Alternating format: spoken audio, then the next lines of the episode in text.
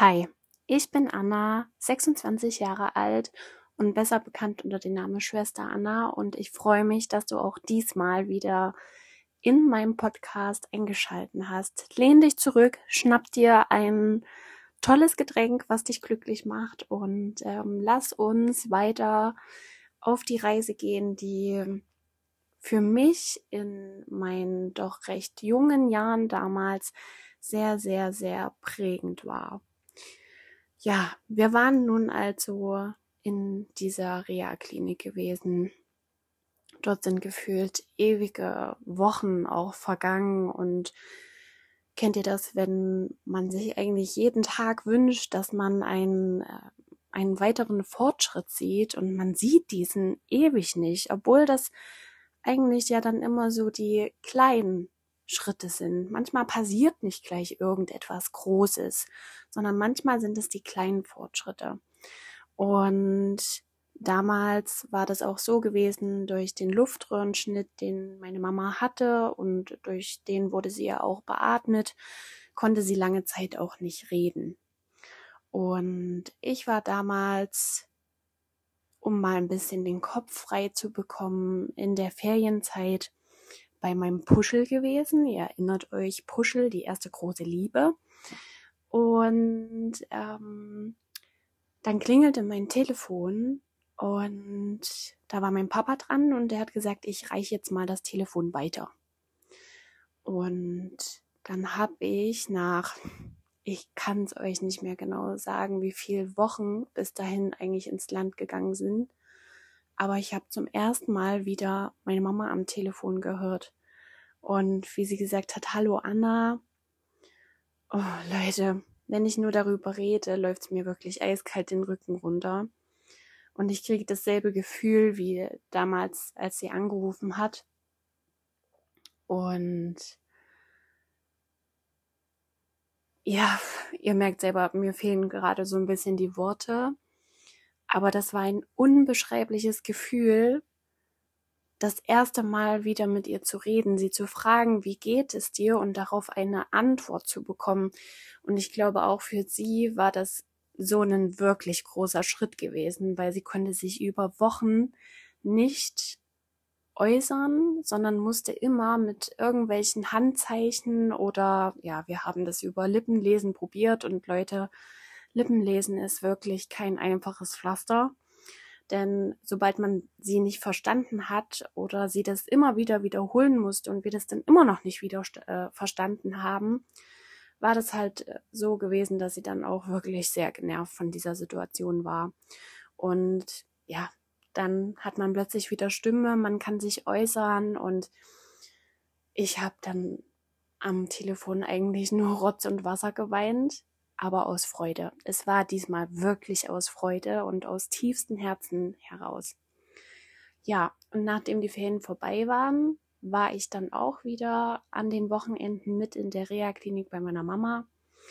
Und ähm, sie hat wirklich Fortschritte gemacht. Sie hat Fortschritte gemacht in Sachen Beatmung. Sie konnte eine gewisse Zeit auch ohne Beatmung sein. Und sie konnte ein paar Schritte laufen. Aber das Einzige, was dann war, dass man uns geraten hat, wenn möglich, soll sie nicht nach Hause, sondern in eine gewohnte Umgebung. Und ganz ehrlich, Leute, was ist eine gewohnte Umgebung, wenn nicht dein eigenes Zuhause?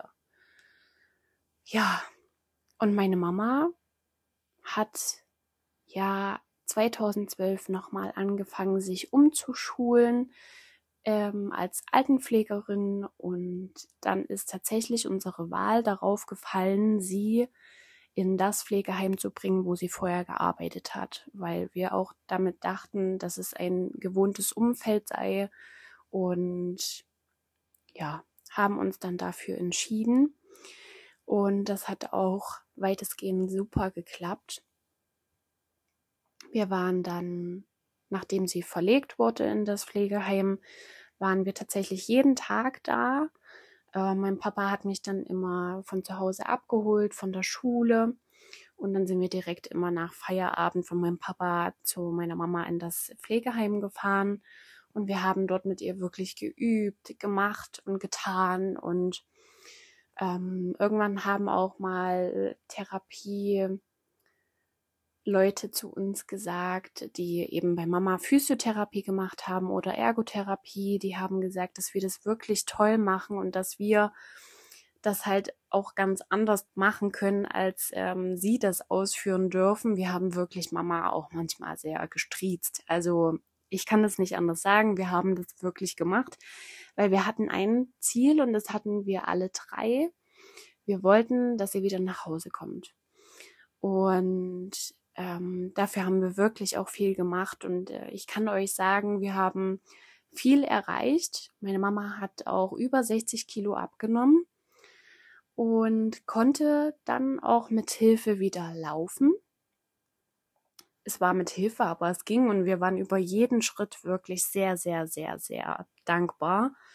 Und irgendwann war das tatsächlich auch schon so weit gewesen, dass wir sie an den Wochenenden auch mal nach Hause holen konnten. Und das, Leute, wenn die eigene Mama wieder zu Hause ist, das ist wirklich das schönste Gefühl, was es gibt. Das ist einfach so. Und ich werde das nie vergessen.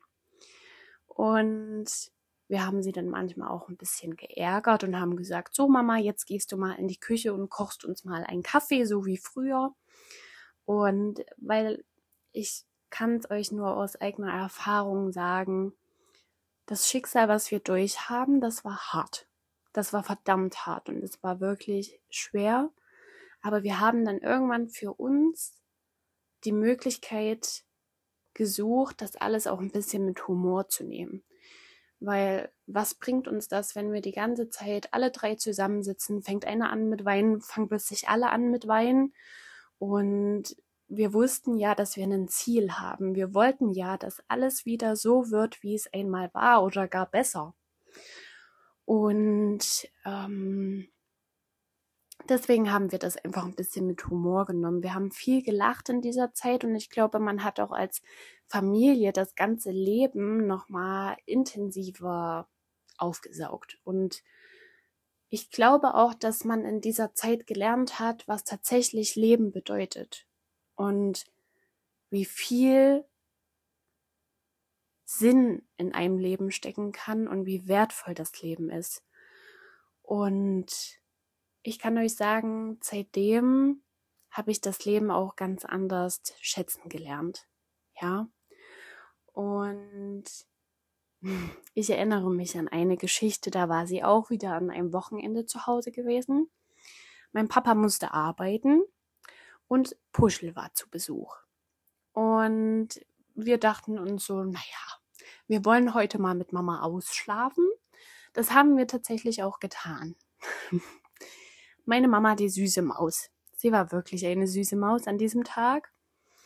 Ähm, ich bin ins Schlafzimmer reingegangen, habe sie geweckt dann hat sie mich erstmal ein bisschen verarscht.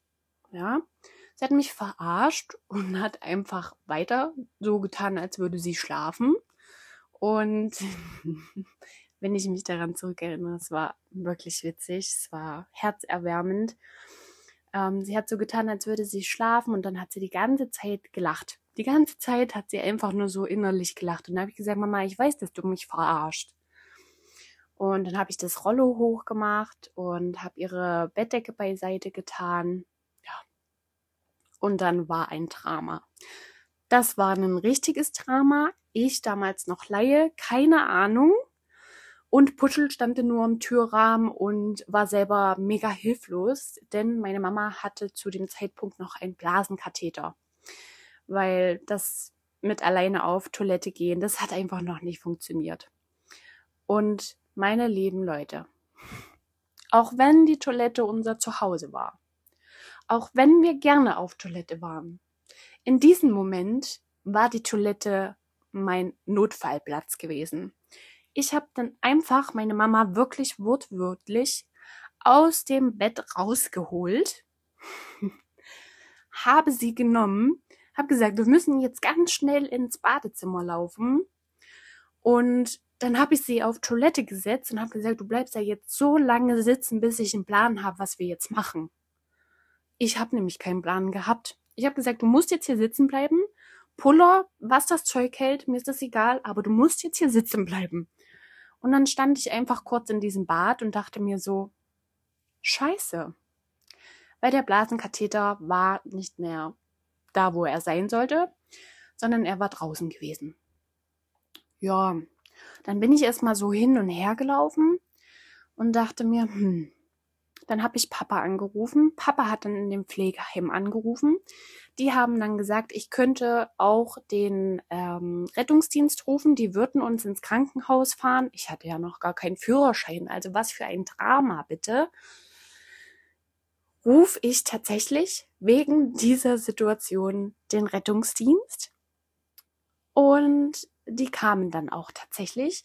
In dieser Zeit, während ich wusste, der Rettungsdienst kommt, habe ich Mama wieder von Toilette runtergenommen, habe sie schnell ins, ba äh, ins Schlafzimmer gebracht, habe sie aufs Bett gesetzt und habe sie erstmal geschminkt, habe ihr die Haare schön gemacht, habe sie schön angezogen und ich immer noch im Schlafanzug. Puschel stand er immer noch völlig ahnungslos in der Tür, wusste nicht, wo oben und unten ist und ganz ehrlich, ich wusste es irgendwann auch nicht mehr. Irgendwann kamen dann die netten Herren vom Rettungsdienst, haben uns sehr liebevoll in unser örtliches Krankenhaus geschafft und dort wurde uns auch sehr schnell geholfen.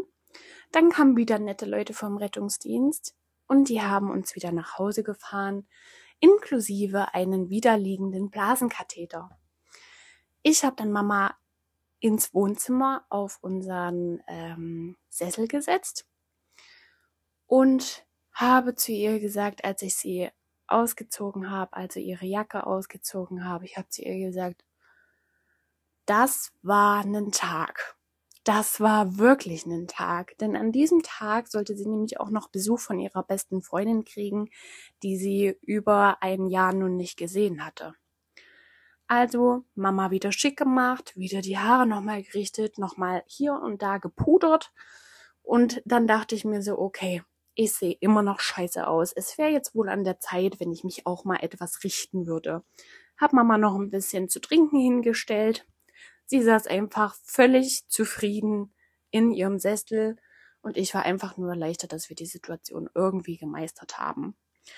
Und nachdem ich mich dann auch irgendwie ein bisschen hergerichtet hatte, kam dann auch ihre beste Freundin und kennt ihr das? Wenn ihr jemanden über sehr lange Zeit nicht gesehen habt und dann ist vielleicht auch in diesem Zeitraum unglaublich viel passiert und dann sieht man sich wieder und dann laufen einen einfach nur die Tränen.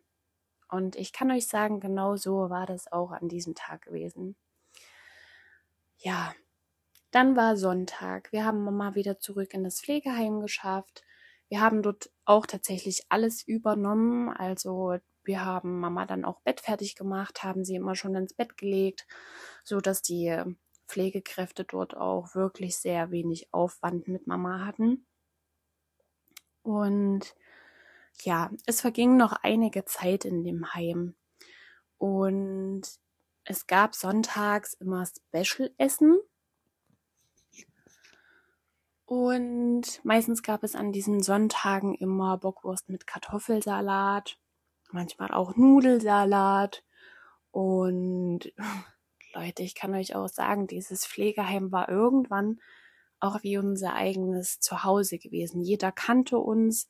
Ich habe in den Ferien meistens dort auch gearbeitet, aber eine Etage tiefer, weil sonst hätte mich Mama wirklich sehr, sehr gut beschäftigt. Und irgendwann hatte man auch so das Gefühl, auch wenn Mama gerade noch nicht wieder zu Hause ist, ist es halt trotzdem irgendwie schön, dass sie da ist. Und wir haben wirklich viel gekämpft, auch in dieser Zeit. Und das Verrückte ist, auch meine Mama war manchmal ein bisschen durcheinander gewesen und wir waren ja wirklich jeden, jeden Tag da gewesen.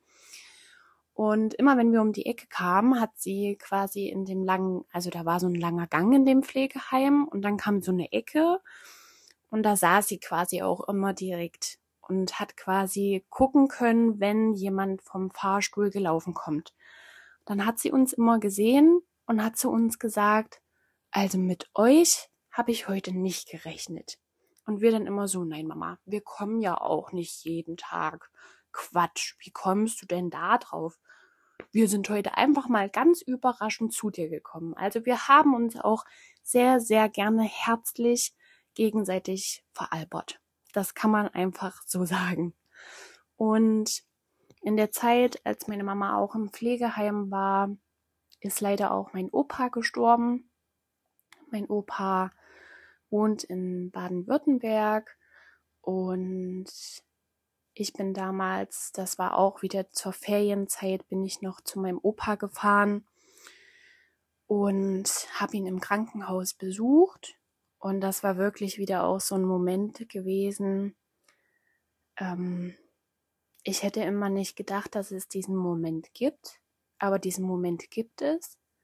Ich bin damals in sein Zimmer rein habe ihn dort liegen sehen und wusste, dass eigentlich da auch nur noch eine Hülle des Menschen liegt. Und ich wusste auch genau, wenn ich heute dieses Zimmer hier verlasse, dann gebe ich ihm noch ein paar Stunden und dann wird er nicht mehr unter uns sein. Und dieses Gefühl hat sich dann ein paar Stunden später, nachdem ich das Krankenhaus in Baden-Württemberg verlassen hat, habe, auch bestätigt. Mein Opa ist dann gestorben und mein Opa war so jemand, der so die Familie auch zusammengehalten hat. Mein Opa war wirklich ähm, vom Charakter her tatsächlich wie meine Mama gewesen, wollte immer das Beste für uns, hat immer angerufen. Mit meinem Opa habe ich auch tatsächlich meinen ersten Urlaub in der Türkei erlebt. Und ja, ach, mein Opa war auch wirklich, der war auch süß gewesen. Ja, also meine Mama und mein Opa, das sind schon zwei süße Mäuse gewesen. Das muss man jetzt einfach mal so sagen. Und ich wünschte, ihr könntet, ihr könntet sie kennenlernen. Ja, also wenn man so erzählt, dann merkt man eigentlich auch erstmal wieder, was man so hatte. Und ich bin ja jetzt nicht so, dass ich mir das jeden Tag vor Augen halte, sondern das ist ja wirklich jetzt auch aufgrund des Podcasts so, dass ich mit euch schon Erinnerungen zurückhole oder wiederhole mit euch zusammen, die fast über zehn Jahre her sind. Und wisst ihr, was das Verrückte eigentlich ist? Wie schnelllebig ist eigentlich diese Zeit? was sind eigentlich heute zehn Jahre? Zehn Jahre sind so unglaublich schnell vergangen und bei manchen Sachen hat man das Gefühl, als wäre es erst gestern gewesen. Ja, und meine Mama war nun damals in einem Zustand gewesen, in der hätte man ihr nicht erzählen können, dass ihr Papa gestorben ist. Das wäre einfach nicht möglich gewesen weil uns haben auch Ärzte geraten, dass man es ihr nicht erzählt, denn sie könnte ja im Moment eh nichts machen. Und ja, so tragisch wie sich das anhört, wir haben es ihr wirklich nicht erzählt, weil sie hätte ja nicht mal zur Beerdigung dabei sein können aufgrund ihres Gesundheitszustandes. Und mein Opa hat damals, als sie in der Reha-Klinik gelegen hat, aber noch mit ihr telefoniert und hat zu ihr gesagt, kämpf, du bist ein Ostpreuße. Und das war auch, glaube ich, das letzte Mal, dass die beiden telefoniert haben. Und ich habe meistens an einem Samstag oder an einem Sonntag in dem Pflegeheim die Körperpflege von meiner Mama übernommen. Ich habe sie dann meistens geduscht und wir haben dann zusammen Zähne geputzt und hatten da dann immer so quasi unser, unsere Mädelszeit. Und dann stand ich so vor dem Spiegel, habe sie noch ein bisschen eingecremt und ähm, dann haben wir uns beide so im Spiegel angeguckt und da hat sie nur zu mir gesagt, der Opa, der ist tot, oder? Und Leute, genauso wie jetzt war das auch damals. Mir ist wirklich der Atem weggeblieben. Weil in dem Moment denkst du dir so, wow, wow, Mama, was, was schneidest du eigentlich unterbewusst alles mit? Aber ganz ehrlich, meistens hat die Oma so in der Woche ein, zwei Mal angerufen und mein Opa musste damals aber immer zur Dialyse. Und das war so auch ein bisschen immer unsere Ausrede ihr gegenüber gewesen. Wir haben dann immer gesagt, der Opa, der ist heute bei der Dialyse oder der Opa, der guckt gerade Fußball, weil das hat er auch ultra gerne gemacht. Und ja, aber sind wir mal ehrlich, wenn jemand Fußball guckt, warum sollte er nicht mit seiner Tochter telefonieren können? Ja, im Nachgang war das, war das ziemlich crazy gewesen und dann stand ich eigentlich da wie angewurzelt und habe nur zu ihr gesagt, ähm, nein, wie kommst du denn darauf? Und ich kann euch nicht sagen wie, aber sie hat mir tatsächlich auch abgekauft, als ich gesagt habe, nein. Aber das war schon ein hartes Ding. Also seine Mama anzulügen, nur um sie zu schützen, ja, aber ich glaube, so im Unterbewusstsein wusste sie immer ganz genau, was los ist. Das war mit vielen Dingen so. Also zu dem Zeitpunkt damals stand ich ja auch kurz davor, meine Schule abzuschließen. Und da gab es mal eine Situation, ich hatte immer den Wunsch, dass ich gerne wieder zurück nach Baden-Württemberg möchte. Jetzt abgesehen davon, dass ich zu dem Zeitpunkt damals eine Fernbeziehung geführt habe, ähm, das war einfach mein Wunsch. Ich wollte gerne wieder in die Großstadt und ich wusste ja auch immer, dass ich gerne Krankenschwester werden möchte und ich hätte das ultra gerne da unten gemacht und auch zu Praktikazeiten in der Schule habe ich tatsächlich auch meine Praktikas alle da unten in Baden-Württemberg absolviert. Und es war auch immer eine wirklich schöne Zeit. Und ich hatte natürlich auch zusätzliche Zeit mit Puschel. Das muss man einfach jetzt auch mal so erwähnen. Und natürlich hatte ja keiner gewusst, ob das bis zum Ausbildungsbeginn oder über die Ausbildung hinaus noch ähm, eine Zukunft hat. Und damals, wo meine Mama dann in dem Pflegeheim war, gab es mal einen ruhigen Moment zwischen uns beiden und da habe ich sie einfach gefragt, du Mama, wie ist das eigentlich? Du weißt ja, dass ich gerne meine Ausbildung in Baden-Württemberg machen wollen würde. Aber dir geht's ja nicht gut. Soll ich dann wirklich so weit weg? Und da hat sie mich angeguckt und sie hat meine Hand genommen und hat zu mir gesagt, Anna, wenn das wirklich dein Traum ist, dann mach das. Ich würde es zutiefst bereuen, wenn du deine Träume nicht wahr machst, nur wegen mir. Ihr merkt selber, das ist, das ist, das ist hart, weil in dieser Situation weiß man eigentlich gar nicht so richtig, was jetzt richtig und was falsch ist. Ähm, ich weiß heute, dass ich unglaublich viel Zeit mit ihr verbracht habe und unglaublich viel für sie auch in dieser Zeit da war. Und ich habe das auch für mich selber nie hinterfragt, was jetzt für mich wichtiger ist. Ihr müsst euch das auch so vorstellen, dass ich innerhalb kürzester Zeit total schnell erwachsen geworden bin. Ich hatte Freunde, die haben zu mir gesagt, Mensch, Anna, komm doch mal mit uns feiern oder ähm, wir machen mal das zusammen. Und ich habe immer wieder gesagt, nein, weil meine Priorität war meine Mama sicherlich hätte es mir auch mal gut getan, mich mal ein bisschen abzulenken oder mal rauszugehen, mal ein Eis essen zu gehen. Das muss ja nicht immer feiern sein. Aber für mich war diese Zeit viel kostbarer, wenn ich wusste, wir gehen jetzt in dieses Pflegeheim und machen uns eine schöne Zeit mit ihr, machen uns einen schönen Nachmittag, machen uns einen schönen Abend und irgendwann war ich tatsächlich auch mal so mutig gew gewesen. Das war mal, ja, zu dem Zeitpunkt war gerade Weihnachtsmarkt gewesen in der Stadt, wo das Pflegeheim war. Das war nicht so gut und meine Mama war auch in einem Rollstuhl gewesen, der, naja, nicht so wirklich praktikabel war für eine Stadt mit Kopfsteinpflaster. Und Leute, ich kann euch nur eins sagen, wie crazy sind eigentlich Menschen? Ja, also die haben manchmal, ich bin mit ihr über dieses Kopfsteinpflaster gelaufen und da guckt keiner nach rechts oder nach links oder nach hinten oder nach vorne und sieht, dass da jemand kommt mit Rollstuhl.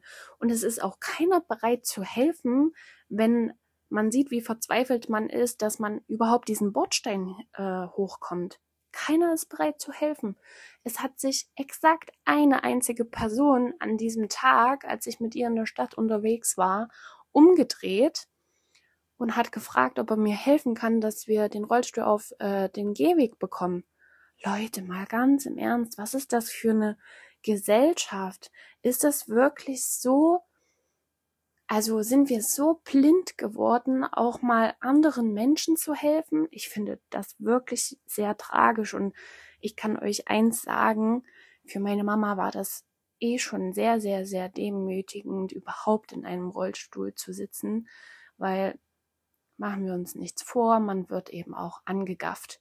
Man wird in der Öffentlichkeit angegafft, wenn man im Rollstuhl sitzt oder irgendeine Behinderung hat. Man wird einfach angegafft. Es gibt die wenigsten, die wirklich nach rechts und links schauen oder nach vorne oder nach hinten. Es machen wirklich die wenigsten und das ist eigentlich wirklich schade für diese Gesellschaft. Aber nichtsdestotrotz sind wir auch an diesem Abend wieder heil im Pflegeheim angekommen und ich glaube, wir waren beide einfach nur erleichtert, dass wir aus dieser Menschenmasse endlich raus sind. Und ja, so haben wir irgendwie auch jeden, jede Zeit trotzdem genossen. Es war eine intensive Zeit und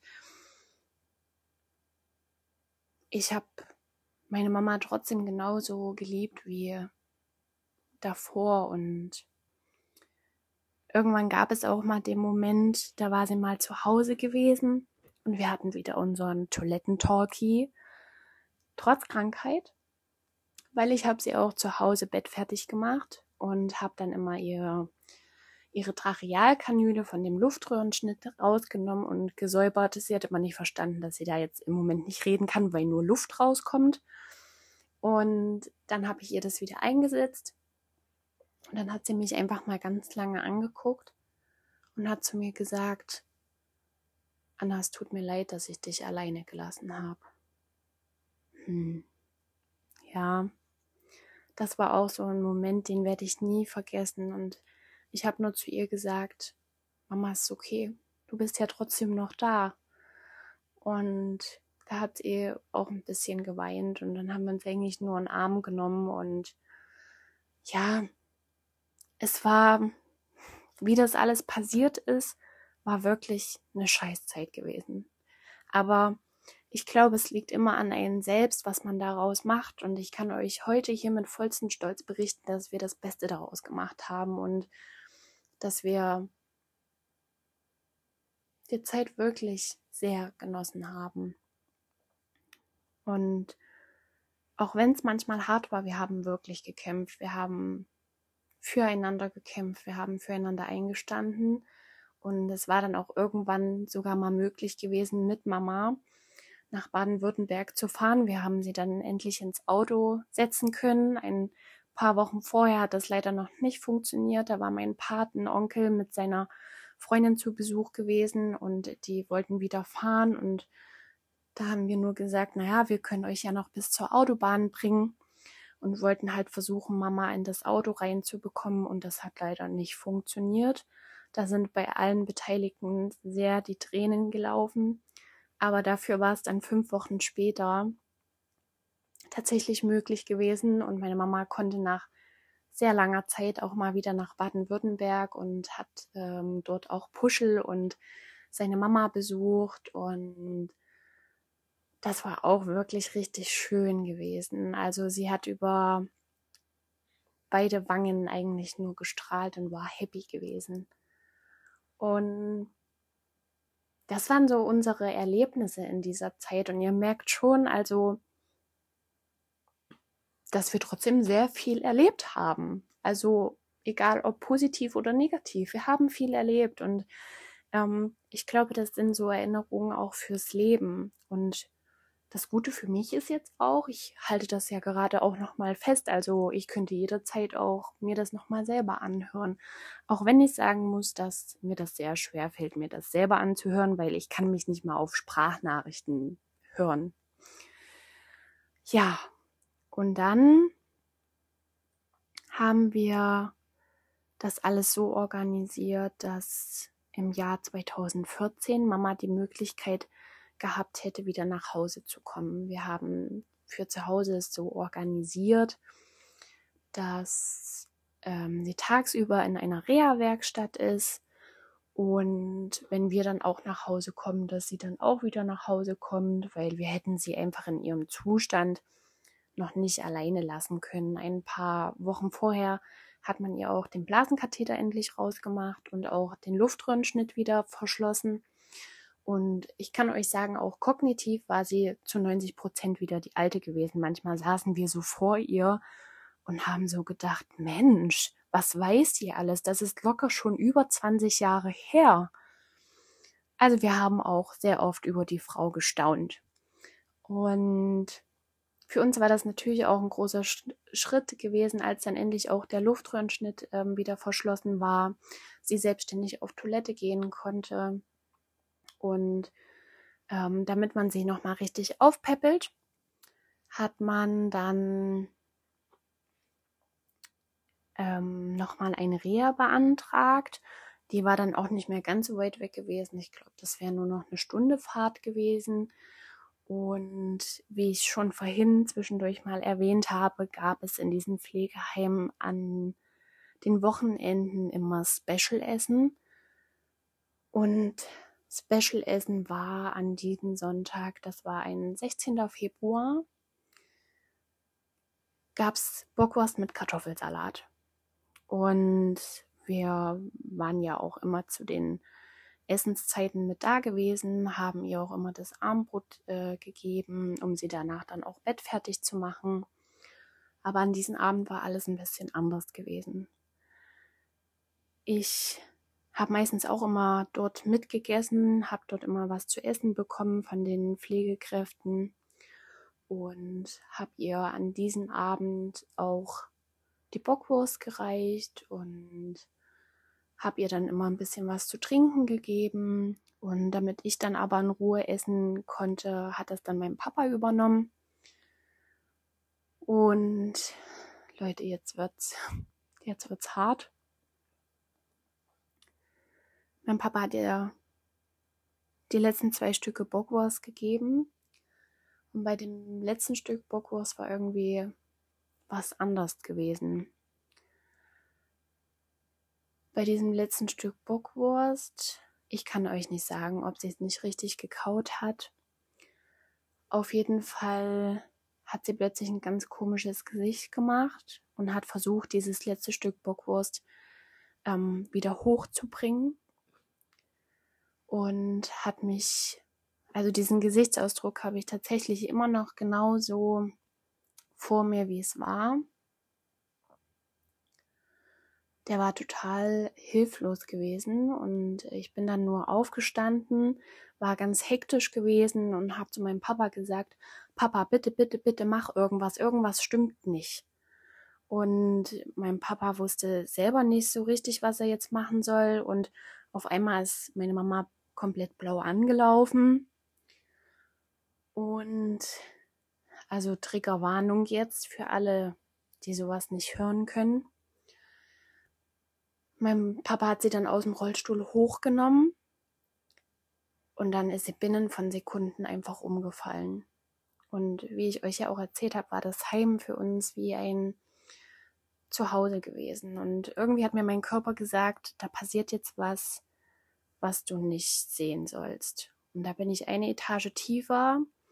Auf dieser Station oder auf dieser Etage habe ich immer mein Praktika gemacht und habe zu den Pflegern gesagt, ähm, dass es der Mama nicht so gut geht und dass ich jetzt hier warten würde. Ich sollte eigentlich draußen auf den Rettungsdienst warten, aber ich schaffe das nicht.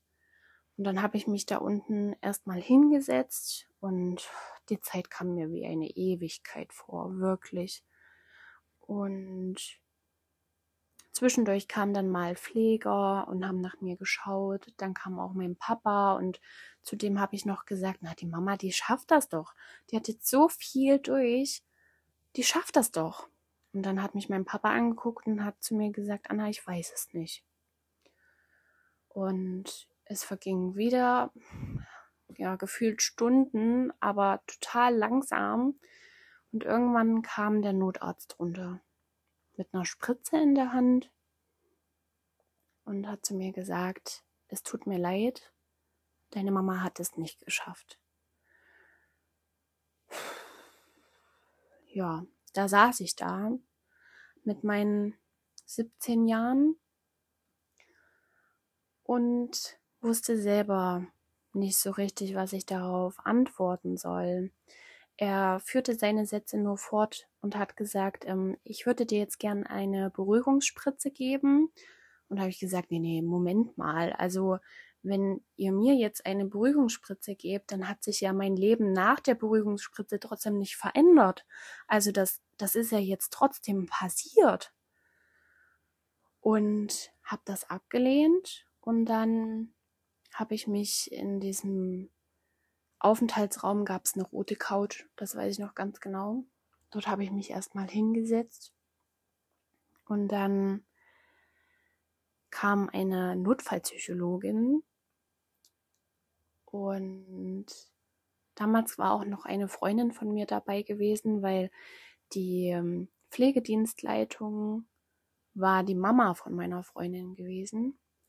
Und die sind tatsächlich von unserem Wohnort zu Hause losgefahren in den Ort, wo das Pflegeheim war und waren an diesem Abend auch da gewesen. Und das werde ich, werde ich dieser Person auch nie vergessen. Wir haben heute leider keinen Kontakt mehr, aber ähm, das werde ich tatsächlich dieser Person nie, nie, nie vergessen, dass sie an diesem Abend da gewesen ist. Auf jeden Fall kam dann die Psychologin und hat zu mir gesagt, na, wie fühlen Sie sich denn jetzt? Wie geht's Ihnen denn? Und da habe ich zu ihr gesagt, ist das jetzt eine ernst gemeinte Frage? Und sie so, ja. Und da habe ich zu ihr gesagt, also vor einer Stunde habe ich meine Mama noch geduscht.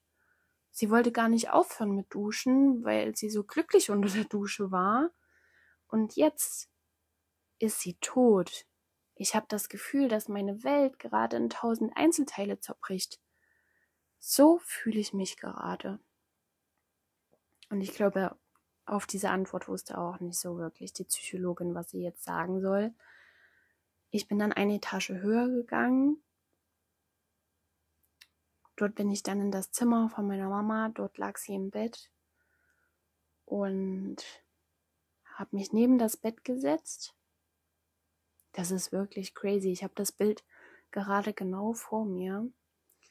Und dann habe ich so auf die Uhr geguckt und dachte mir so, vor einer Stunde warst du noch da gewesen, vor einer Stunde haben wir uns noch unterhalten. Und jetzt sollst du nicht mehr da sein? Ich soll mich jetzt hier ernsthaft von dir verabschieden? Ich habe dann ihre Hand genommen.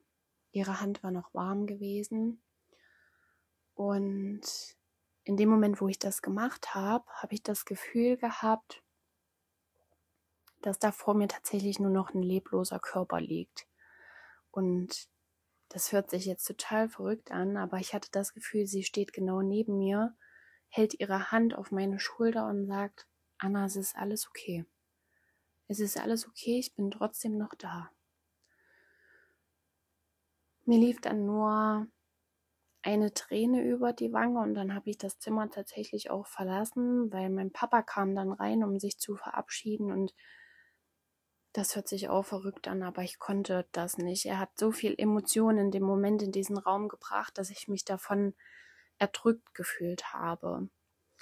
Und als wir uns dann alle dort verabschiedet haben, sind wir wieder nach Hause gefahren, beziehungsweise hat uns eine Bekannte nach Hause gefahren.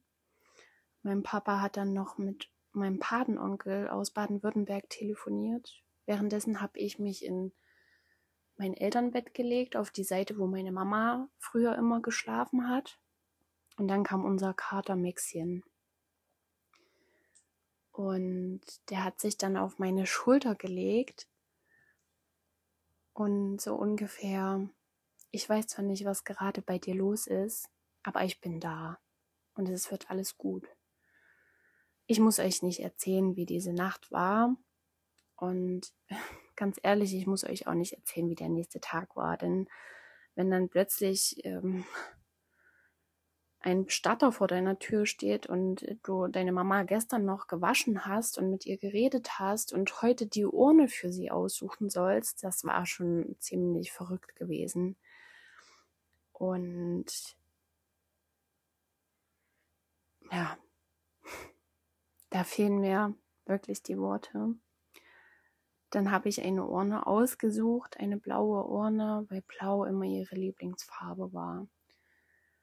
Dann war ich wieder in diesem Pflegeheim gewesen und habe überlegt, was ich ihr mit in die Verbrennung gebe. Und sie hatte in der Zeit, wo sie krank war, immer einen türkis-grau gestreiften Pullover an. Und genau den habe ich ihr auch mit in die Verbrennung gegeben. Den Pullover hatte sie immer an, wenn es besondere Anlässe gab oder wenn sie nach Hause gekommen ist. Ja, und dann haben wir da das ganze Zeug von ihr zusammengepackt. Dann kam der Bestatter, hat sie geholt. Und dann habe ich mich eigentlich in den nächsten Wochen nur noch mit ihrer Beerdigung beschäftigt. Ich habe mich da so krass reingehangen und für mich stand da auch fest, ich muss für diese Frau eine Rede halten. Ich bin ihr das schuldig und ich würde mich gerne ordentlich von ihr verabschieden. Viele haben mir zu diesem Zeitpunkt davon abgeraten und dass das auch eben emotional eine sehr anstrengende Geschichte ist. Aber ich wollte das einfach für mich. Und ich habe diese Rede dann versucht, über Wochen zu schreiben. Das hat nicht gut funktioniert.